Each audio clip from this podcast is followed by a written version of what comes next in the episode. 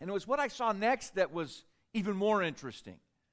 This big, beautiful facade that said, man, we've got a big church and a big, beautiful building. And behind it was just kind of like a metal building that really resembled one of the smaller barns on my uncle's property, okay? And nothing against metal buildings. Metal buildings are fine. It just didn't match. This big, grandiose facade. This big facade that announced one thing, and then what was behind the facade was something altogether different. And you know, I think all of us in our lives have the capacity to be similar to that church, where what we show others by way of our curb appeal, it's a little different than what's actually happening in my life. Now, I'm not saying today that all of that is entirely wrong in every situation because I know all of us, we want to put our best foot forward and, and uh, we, we want to make sure that we're representing ourselves well. So today, I'm not talking about uh, the fact that we should probably all stop showering and stop combing our hair and brushing our teeth. I, I think there are some, some important steps to take in terms of how we present ourselves to other people. But I want to talk today about an authentic life, especially when it comes to our faith. A, a life that looks very similar from the outside and the inside. I, I, I'm talking about a life that it's not make believe, it's not pretend, it's not a facade. So we're continuing in this study we've entitled In Joy, and we're talking in chapter 1 of Philippians about where joy comes from. And, and Paul has made the point that joy comes from knowing God, and, and joy comes from understanding our position in God. And, and then what we do is for God, by his power in our lives. And, and, and this study comes, as we've seen, from the Apostle Paul writing from an imprisoned situation in Rome to a church he had previously started in a city called Philippi. And if ever there was a, a man that really appeared from what we know of him to be true through and through, to be the real deal, the real McCoy, as we might say, it was the Apostle Paul.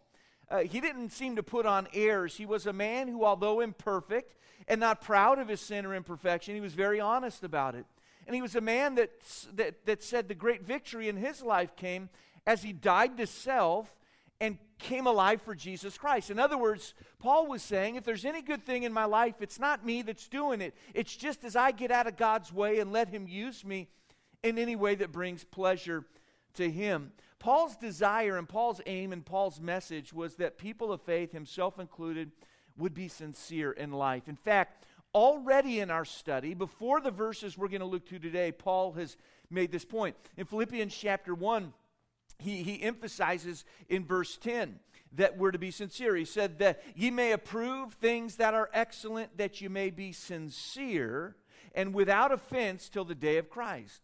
Paul said we're to be sincere. Sincere. The word sincere comes from two words. They're the words sign and cera. And the story of that word, as I understand it, took place in marketplaces in, in that part of the world many years ago where people would bring their pottery to sell. And, and occasionally, while making their pottery, maybe they would uh, have an imperfection or maybe they would chip it on the way to the marketplace. And, and what they would do is they would take wax and they would rub it in the imperfections to make it appear as though it was something it wasn't. You would look at it and you'd say, "Man, this is perfect," when in reality it was it was not. It was just filled with wax. And so they had a process whereby they would take the pottery and they'd let it pass through the heat and they would allow the heat to melt the wax. The wax would be removed, exposing the pottery for being the fraudulent piece that it was. And if something passed the test, it was cera. It was sincere. And what it means is to pass through the heat. And Paul said that we're to live lives as Christians that have the capacity, yes, to do right in the good times and the convenient times, but in the other times when our life is being passed through the heat, our beliefs and our behavior should still at that point match, should come together. Paul is teaching these people to live a life of integrity and his words have a lot to teach us. And if you're able this morning, I'd like to invite you to join me in standing as we look to this passage, Philippians chapter 1. And we're going to be in these last few verses of the chapter. In fact, the first verse we're going to read, verse 27, is the verse from which our theme for the year as a church family comes. And Paul says here this Only let your conversation be as it becometh the gospel of Christ. Now I'm going to read on. Um, when the Bible says, let our conversation be as it becometh the gospel of Christ, we're going to elaborate on that and develop on it, but, but sometimes you'll see someone wear a certain color shirt, maybe, and you'll say, Man, that color, it becomes you.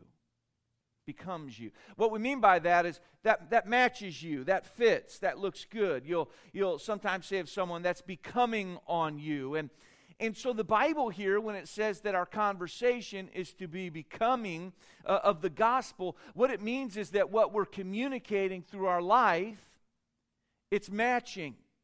There's congruence. It's not hypocritical. There's unity. And so only let your conversation be as it becometh the gospel of Christ, that whether I come and see you, or else be absent, I may hear of your affairs, that you stand fast in one spirit with one mind, striving together for the faith of the gospel. And there's that expression, for the faith. And we've talked a lot about that, especially on some Sunday evening series uh, uh services, for the faith of the gospel. Verse 28. And in nothing terrified by your adversaries, which is to them an evident token of perdition, but to you of salvation and, and that of God. For unto you it is given in the behalf of Christ not only to believe on him, but also to suffer for his sake. That verse is mind blowing. God's given us some gifts. We're grateful for that. We find mention of them, and, and we find that uh, uh, we have a gift of salvation, but then we find in this verse, but also to suffer for his sake. Verse 30 says this having the same conflict which you saw in me, and now here to be in me. I want you, if you would please, go back to verse 27. And near the beginning of that verse is just that statement becometh the gospel. Becometh the gospel. I want to ask this question today Does your life becometh, does it become the gospel? If you were to proclaim the gospel message, would it be becoming of you? It would match. And, I want us to, to look into the word today and see how we can understand a joy that comes from just living an authentic and sincere life. Lord, thanks for this day, for the good you've already done. And we ask you to work now in this service. We pray this in Jesus' name. Amen. Thank you. You may be seated.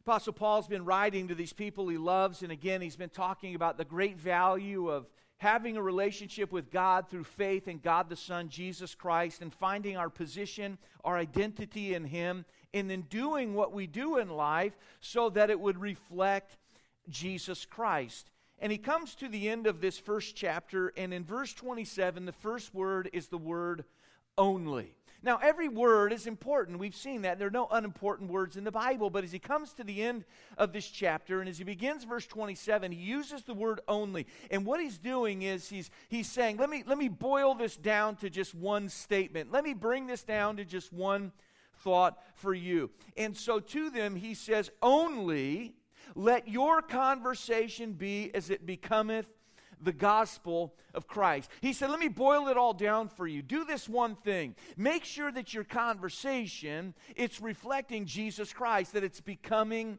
of the gospel. Now, we use the word conversation, and for us, that might mean sitting down over a cup of coffee and having a good talk with somebody. That's what we think of when we hear the word conversation, just talking with somebody. And that's, that's certainly what it means. But, but there's a bigger sense to the word conversation. It deals with communication in all its various forms. And so sometimes that's by what we say, other times it's by how we behave, how we respond. And I want you to know that you can go throughout the day, and if you chose to use no words at all, you would still be communicating. You would still be saying things. You communicate values, you communicate what you like and what you don't like in a lot of nonverbal ways. And so Paul is saying this in essence. He said, through all the different ways you communicate in your life, make sure that your beliefs and your behavior are matching. In fact, there were even political ramifications in, in this term conversation. I'll develop it more when we get to the end of chapter 3 in Philippians, where Paul tells us that our conversation is, is in heaven. But, but there was an idea in this word that meant this everyone has certain expectations of behavior in their life based on where they're from, their experiences, their background. And Paul, writing to people, presumably all of whom would have professed faith in Christ, they were members of the church in Philippi, he's writing to Christians in a church, and he's saying, in essence, based on who you are and what you know in Jesus Christ. Make sure that your communication in life is consistent with what you know of Jesus. It's a pretty helpful statement. It's good to know that joy comes from authentic, uh, authenticity. But we find also in this passage really a great description on how this could be done. I'm talking today about an authentic faith life. And, and, I want us to spend time in this study so that we can be helped as individuals and so that perhaps the Lord could allow this truth to, to go through us to help others. And if you have your notes nearby, and I'm going to encourage you to do so, I want us to begin our study today, and we'll look to Paul's words here, the Word of God, and, and see that Paul teaches us that authentic faith is seen in our consistency. In our consistency. We know that Paul was removed from this group, which is why he's writing a letter. He wanted to be with them, he couldn't. Uh, prisoners don't have the option of saying, Hey, I'm going to be away for a few days uh, keep my bed warm, I'll be back. He, he didn't have that prerogative. He, he wanted to be with them, but he could not because he was in prison. They were in Philippi, hundreds of miles away. And so he says in our passage, as we begin it together, he said this Only let your conversation be as it becometh the gospel of Christ. Now listen to this. He said that whether I come and see you or else be absent, I may hear of your affairs that you stand fast. Paul was saying this Hey, I'd like to be there. I can't. He'd already said, I'll come when I, when I can. I just can't be with you right now. But he said, I hope your life is the kind of life that it's lived right, whether I'm there looking over your shoulder or not. I hope that your behavior and your beliefs are matching, whether I'm there to check up on you or not, that you're doing right, understanding you should as a, as a, as a child of God. And, and friends, I want you to know this is one true sign of maturity in life and one true sign of integrity in life. And you need to understand this maturity in life has nothing to do with how many years you've been on this planet. We've all met some young people that really they demonstrated great maturity. And we've probably met some older people who've been on the planet a long time that, in many ways, were, were really immature in life. And so, I'm not speaking to you in terms of your age today. I am saying this that as we come to understand what an authentic faith is and as it brings a consistency in our lives, we therein find maturity, we find integrity. When we do right, regardless of who is watching, we are living a consistent life. No burst of activity in one area or one moment of life can make up for inconsistencies in another area of life. In fact, sometimes it even makes it worse. To help you understand this, I'll just share an example with you. I remember an occasion years ago, I was I was teaching on the family and on the home, and I, I, made the statement that I felt that parents should do their very best to give their children direction and to lead them to the Lord and, and to encourage them to do what's right. And, and I used as, a, as an example in that message that, that uh, we're, we're communicating to our children our view of the things of God by by how we lead them. And I said that uh, it's good not even to have your kids out of church, they need to be in church. And, and you're saying those things are more important. And, and, and after the service, someone came up to me and they let me know they disagreed with my, with my sermon. And I've got to tell you, I've disagreed with some things I've said before, looking back on them, all right? And so I'm always open to, hey, I don't know about that, or what do you think about that? And, and, um, and so someone said, I, I disagreed with you, and I'd heard things like that before. And I said, all right, well, what do you got? And and uh, the explanation that I received went this way Well, spiritual matters are very personal. And I think it would not be helpful or healthy for a parent to, to encourage a child in one way over another, to push them one way or another. And, and so really I don't I don't ever want to tell my children what it is they need to do in relationship to spiritual things. I want them to come to that conclusion for themselves. And the, the statement was given with such clarity and it was articulated so well. I thought, wow, that was that was very well put. And and I thought on this statement that was put very well, and I came to the conclusion it was ridiculous. More I thought on it, I thought, you know, that's got to be on the list of some of the most ridiculous things I've ever heard in my life. Every good parent knows you have to tell your kids what to do. And every parent understands at the end of the day, they're all going to do what they want anyhow. We understand that. They're going to grow to a point where they're going to make decisions for themselves. And, and so maybe you're here today and, and you're raising kids. You got to tell them what to do. And maybe you've got children that, that have been raised, they're adults now. They're going to make decisions on their own. We, we all understand that. But we have to give direction to people. I think if we never made our kids take a bath, I, I probably wouldn't have bathed my entire childhood, you know? Uh, if it was green, I didn't want to eat it, and I needed to, all right? I would have never studied. I wouldn't, wouldn't have gone to bed at a good time. I, I mean, think of it. If I'd have been left to my own devices in every area of life, I would have absolutely ruined my life. Yet, in the most important area of life, spiritual areas, we would say, well, I, I don't want to I don't want to tell my child what to do in that area. The Bible does say, Deuteronomy 6 7, and thou shalt teach them diligently unto thy children, and thou shalt talk of them when thou sittest in thine house, and when thou walkest by the way, and when thou liest down, and when thou risest up. The Bible there is speaking of the Word of God and speaking of parents, the, the, the role of parents to teach their children, all in the course of life.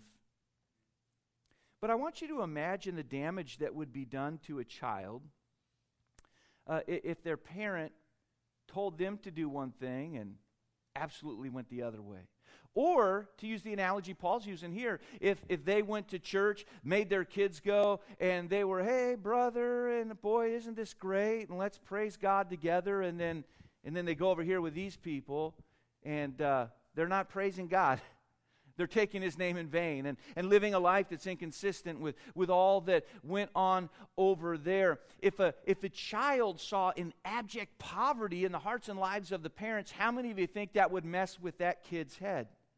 It caused a little confusion. He wouldn't understand what's going on. Now, I, I don't think our children expect us to bat a thousand. In fact, I've had to teach my children before personally, by way of example, how to say sorry because I've blown it. I, I, have had to do that. I don't think our children are expecting absolute perfection. But, friends, I know this, and I want to emphasize this. If we're living a hypocritical life, our influence will be diminished to almost nothing. People can stand a lot of different things, but if they think someone is being insincere or a fake or a phony, the opportunity to help is almost completely removed.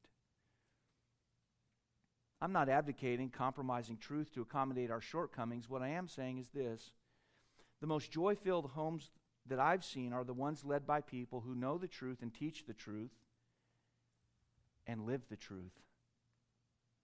Not perfect people, but people who have beliefs and behavior that match the deportment, the way we live life. It's consistent with what we would we would believe. I, I like the way Luke introduces Jesus in the book of Acts. He just kind of opens in Acts chapter 1 and verse 1. He says, The former treatise have I made, O Theophilus. So he's talking to this guy, and, and he said, uh, This is of all that Jesus began both to do and to teach. And what I love about that verse is the reality that that which Jesus did and that which he taught were one and the same. There was never an occasion where he encouraged other people to do something that he wasn't doing in his own life. And there weren't occasions where he was doing things in his life that he would have been embarrassed or ashamed to teach. There was, there was a, a oneness in it all. I love that. Living a consistent life, it's not an easy thing and it takes work and it's it is, however, superior to the life that's unstable. And the hypocritical life is a life that has its own difficulties that come along with it. James, the brother of our Lord and Savior, Jesus Christ, he, he said some things. And by the way, how many of you think if anybody knew of the sincerity in the life of Jesus Christ, it would have been his brother? I mean, I don't know what one brother would have to do to make another brother call him Lord, all right? But Jesus apparently had a life that matched his message. So James says this A double minded man is unstable in all his ways. Double minded, the man who's one way here with these people and another way here with these people, and telling this one to do that while doing the opposite over here. And there's an instability that comes in life when we're double minded in authentic faith is seen in our consistency. But there's a second element in this passage. I want us to see authentic faith is seen in our cooperation. The heart of authentic faith in Jesus Christ it has really one main objective, and this one main objective is to make much of Jesus Christ, to make his message known. Uh, conversely, the flip side of this, I mean, if our one main objection is to, uh, objective rather, is to make much of Jesus Christ, conversely, it also means we're to make less of ourselves. And that's a, that's a job in the course of living the Christian life, reducing self, putting self down. Many of you will remember a man in the, in the gospel accountings, a man by the name of John the Baptist. John the Baptist was someone that knew Jesus, he loved Jesus. In fact, they were related. And, and John the Baptist had the unique role of, of being the one that came before Jesus' ministry to announce to everybody hey, he's coming. God the Son is coming. Jesus Christ is coming. And he had, he had an amazing ministry. Of John the Baptist, Jesus helped us to understand some things about his life. Jesus said this Verily I say unto you, among them that are born of women. Now, if you were born of a woman, say amen.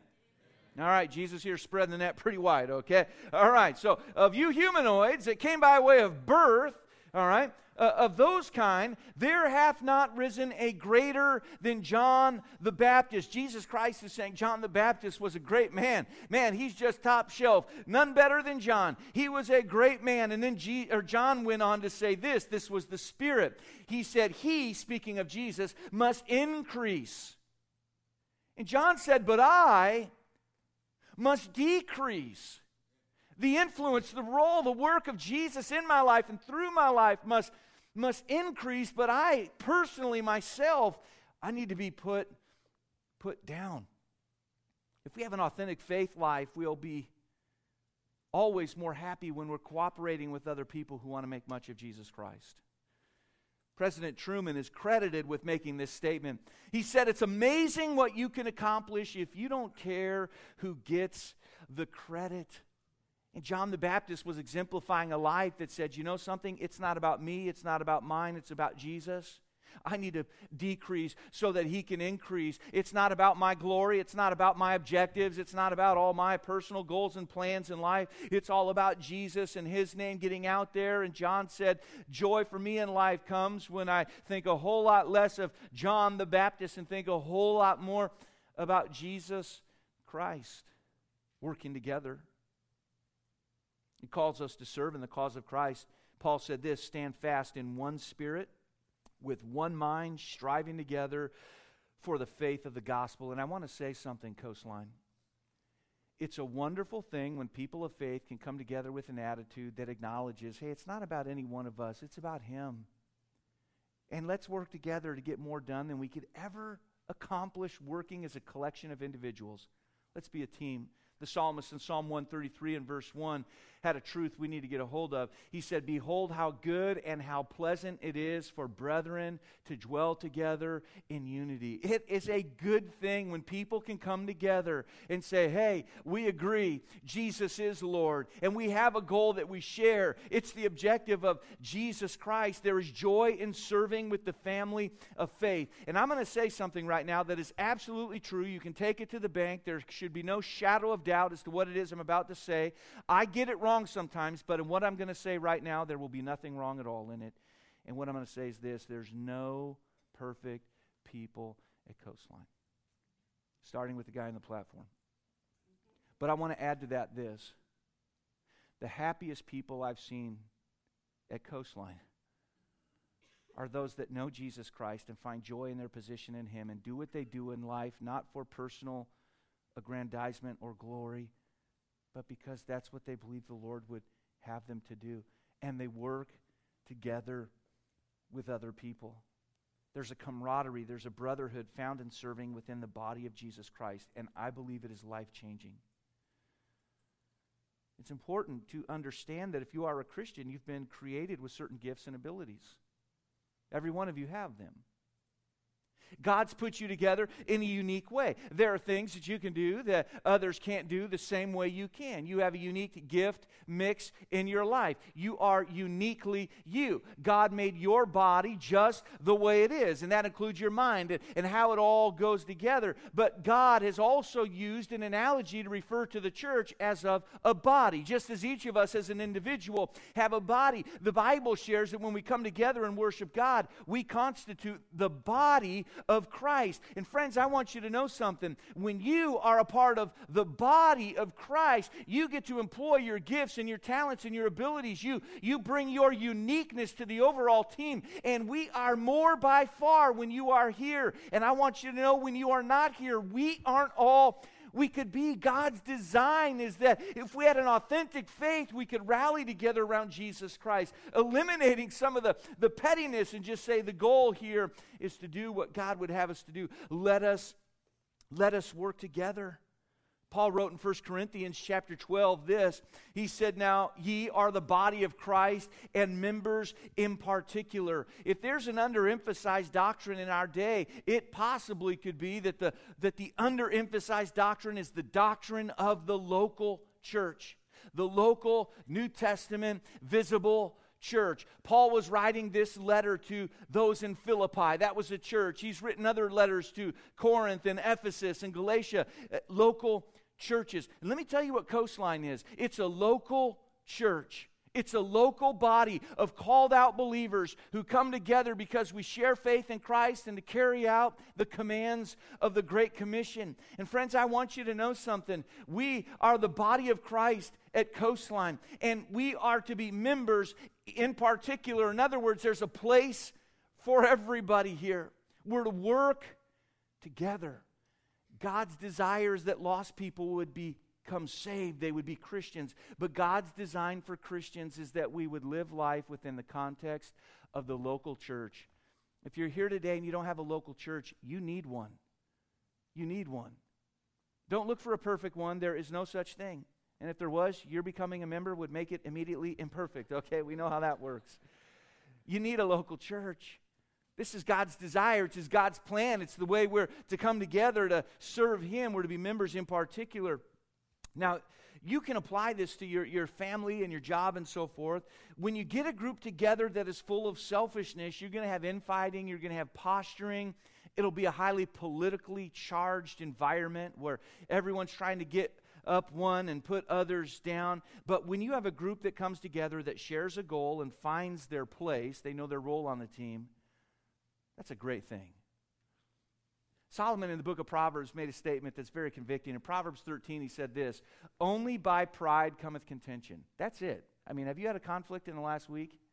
Pride was the source, and probably pride in your heart, and boy, that's true for me. Only by pride comes contention. Men, you cannot have an argument with your wife without pride being the root of it. Isn't that a bummer? Only by pride. That's it. Contention only comes by pride. But with the well advised is, is wisdom. Only by pride comes contention. But when we decide to cooperate, we can find, find a unity. It's an old story, but I, I like to tell it, so I shall now tell it once again to our church family. It's the story of Linus sitting in the room watching TV, and Lucy walks in and tells Linus, change the channel. And Linus says, what, what makes you think you can walk in here and tell me to change the channel? And Lucy said, This hand. She said, Together, these, these fingers are nothing. But when they come together like this, they are a weapon mighty to behold. And of course, Linus says, Which channel? You know, that was his response to Lucy. But in the last frame in that is Linus, and he's looking at his hand and he's thinking, Why can't you guys get together like that, you know? And I think that's a question that could be asked of many churches today, of our church today. I wonder what would happen if we could get together and rally around faith in Jesus Christ and rally around the cause of Jesus Christ. I want you to think of that. Authentic faith is seen in our consistent life, it's seen in our, in our cooperative service. But finally, today, I want us to see this authentic faith is seen in our courage. These final verses really make such great sense to me, and so many lives are lives that are held captive by fear. But Paul helps us to see that fear is the one thing that can, or faith rather, it's the one thing that can hold fear captive. You can, you can hold that fear captive. I've never yet met a person controlled by fear who had great joy. Never. Ever. Not one time. No exceptions. I've never known anybody in life who is held captive by fear who is experiencing great joy because the two are simply incompatible. And so Paul says here, and in nothing terrified by your adversaries. He, he, was saying in that statement this He was saying, Don't be shocked that you have opponents in your life. Don't be shocked by what the adversaries in your life bring your way. Some have the idea that the Christian life is supposed to be some battle free zone. That's not true.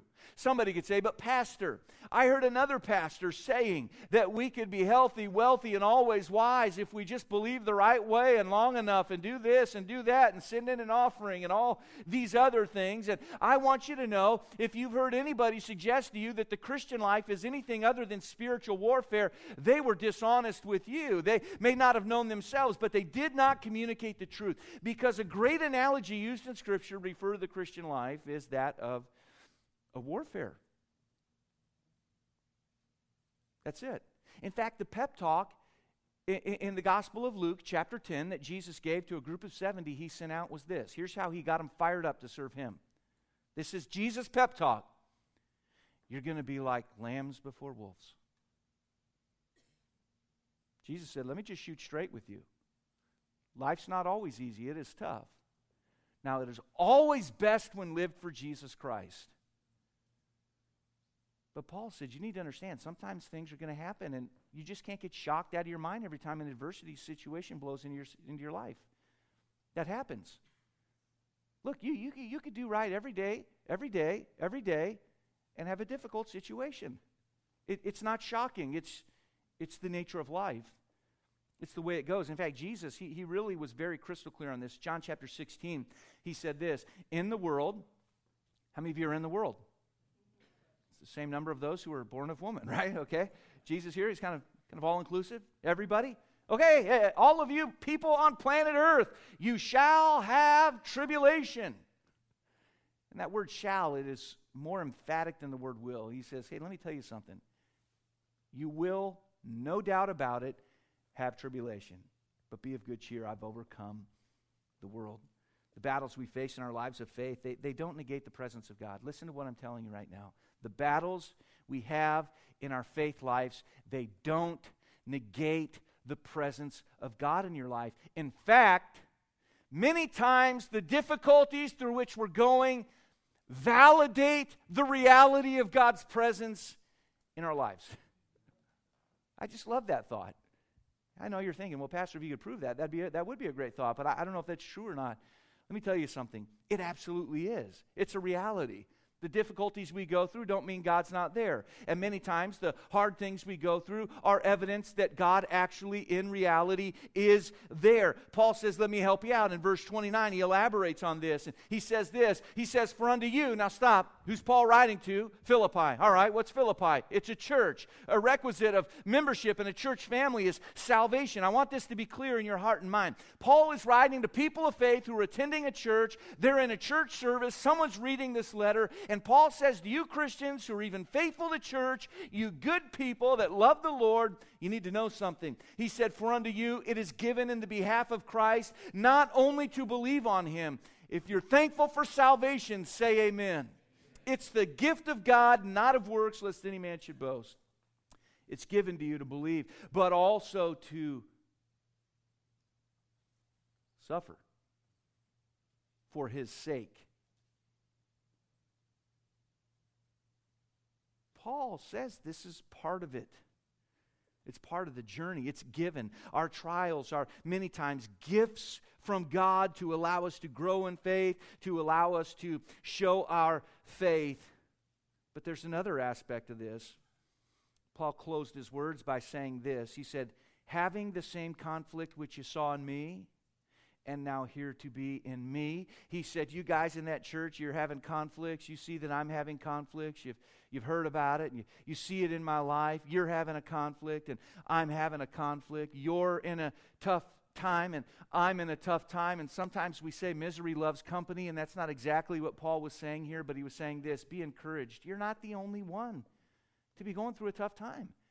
You're not the only one to have a broken heart. You're not the only one to be stressed out. You're not the only one to be unemployed. You're not the only one to be wondering about this or that or the other. And, and, Paul is saying, hey, there is some encouragement to be had in realizing that all of us go through things. But when we understand we're the body of Christ and we're serving Jesus Christ together, Paul says, here I am. I'm sitting away in an imprisoned situation, but I can write a letter to encourage you in your difficult times. And Paul said, just know when you're doing what you're supposed to do where you are, it's encouraging me in my situation. Look, we all go through things things. But it's encouraging when we know that we, we're in it together. Not long ago, Lisa and I had a great privilege and opportunity to travel to Romania, speak to a group of, of course, Romanian pastors, and then in addition to that, there were many missionaries, I believe from 12 or 14 different countries that came in for the meeting. And, and it was a privilege and an honor to represent Jesus Christ, my Lord and Savior, and to represent Coastline Baptist Church, you people, and to go to a place where I'd never been, to stand before some choice servants of our Lord and, and to try and encourage them. It was an honor and, and it was a blessing, but it was a really long trip. And, and so, you know, it, it started by basically missing a night sleep. You, you run to the airport on the night, and you, you, you fly through the night, and they had us seated on, on buckets in the back, you know, with ropes tied around us for seat belts and goats and chickens. It wasn't that bad, but you sit there and it's, it's miserable, right? Is it a joy and a privilege? Yeah. Am I complaining? Well, kind of, but not really. Just hear me through. So you, you, you know, you get there and and eat stuff you wouldn't ordinarily eat, and and you just get exhausted and burn out. And you're just running from this to that and and you finally get there and they don't say we're so glad you're here. Why don't you just take a day to unwind and rest? They don't say that. They say we're so glad you're here. It starts in 15 minutes. Do you need anything?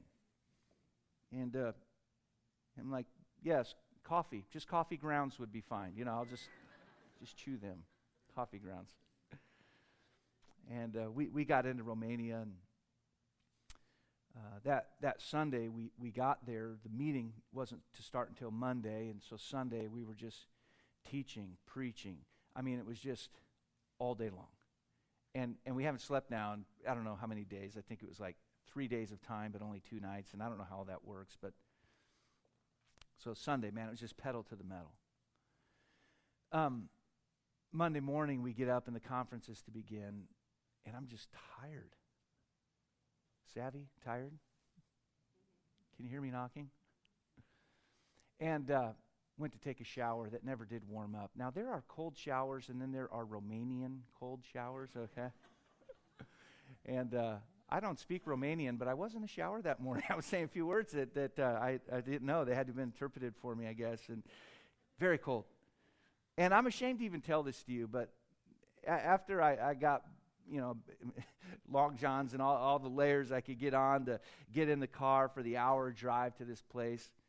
I wasn't having the joy of the Lord that morning. Some of you are surprised that a guy speaking on joy for 12 weeks would confess to it, but I was tired and it just, I wasn't feeling very joyous. Had a rough trip, worn out, hadn't eaten very good, cold shower. And then I met one of the men who came to the conference. He was a missionary from Russia who drove 24 straight hours to come hear me say something, among other things. 24 hours of driving. Um, he didn't get a shower, not even a cold one. He didn't get to spread out on a bed and stretch out. I don't know what he ate, but I'm sure whatever I ate was probably superior to what he would get at a road stop along the way. Now, listen, in that moment, I felt about that big. I thought, what kind of a guy am I? I'm blessed to come to this place. I've never been here before and to represent Jesus Christ, who I love above all, and to represent our church family and minister to missionaries, some of God's choice servants. And here I am having a bad attitude because I'm super tired and, and, and all the rest of it. And, and here's this man that went through what he had been through, and his presence there uh, encouraged me. And as I was encouraged, I was in time to say some things that encouraged him. In fact, I got a letter from, from him saying that I, I, I had encouraged him. I, w- I want to ask you a question today, and I, I want you to answer this in your heart. Not out loud, of course. I want you to answer this in your heart. Does your life become the gospel? Is it becoming of you? If, if you stood in the midst of your peers and professed your love, your faith in, and the gospel message of Jesus Christ, would it match what they have seen of you? Are you becoming of that message of salvation? I think that's a question that we would all do well to answer. Does your life fit your message? Does your message fit your life? When you struggle with joy, it's always a good thing to understand that an authentic faith is central to it all. It's an authentic faith that will lead us to consistent life, to cooperative life, and to courageous life. Authentic faith leads the way to joy in the life of a Christian. When I started this morning, I told you about a building I'd seen near my grandparents' place. You remember the grandiose facade out front and basically the metal barn out back? When I was in Romania, where I met that missionary who drove, our meeting was held in one place, in a, in a Christian college there, uh, an amazing property, but the, the Sunday meeting was held at the Tyler's Church, and they're missionaries that we support. They're missionaries every month as we give to missions. We send uh, our support to missionaries around the world. The Tylers are missionaries we support, and and they are able through that, those gifts to sustain themselves. And as the families there give of offerings, they work together, and they've been able to get a property in Romania uh, where this church could have a permanent situation. And the building I saw in Romania was the exact opposite of the one that I saw in Colorado. I pulled up out front, and as you can see there, it's, it's got a very humble entrance. It's got a very humble sign. In fact, the building used to be a place where cars were repaired. And, and so there's just kind of a sliding garage door out front. You drive into like a carport area, and you look at the front, and it's very humble. It's very modest. It's not grandiose. It's not flashy. It's, it's probably something that they'll even improve in time. But we, we walked there, and, and we saw this humble entrance. But as you walked in, you began to see the work they're doing on the property and you began to see the construction. And the deeper you walked, the property just seemed to go on and on and on. And it was very clean, and it was, and I'm interested in that. And it was very well organized, and I'm interested in that. And it was filled with Christians that you could tell were just so excited about what God was doing in their lives, and they were thankful for the church that they had, and this church that was really quite humble in the front. The more you walked into it, the deeper it went, and the better it was. And that's how I want my life to be humble. But when people get to know me, they see a depth and a sincerity and an authenticity that's an encouragement to them. I don't want to be all flash up front with no substance. I, I want when people see me to see Jesus Christ in me. That's how I want my life to be, and that's that's my prayer for your life. And that's my desire for our lives collectively as a church family. Now, again, you, you know, we want to do everything we can with excellence for the glory of God, but, but we want to make sure if there's anything showy that it's lifting up Jesus, not people. It's lifting up Christ. Humble people with the joy of the Lord, serving others. That, that's an authentic faith life in action. I, I wonder does your life become the gospel? Would you all be so kind as to join me in standing and we'll think.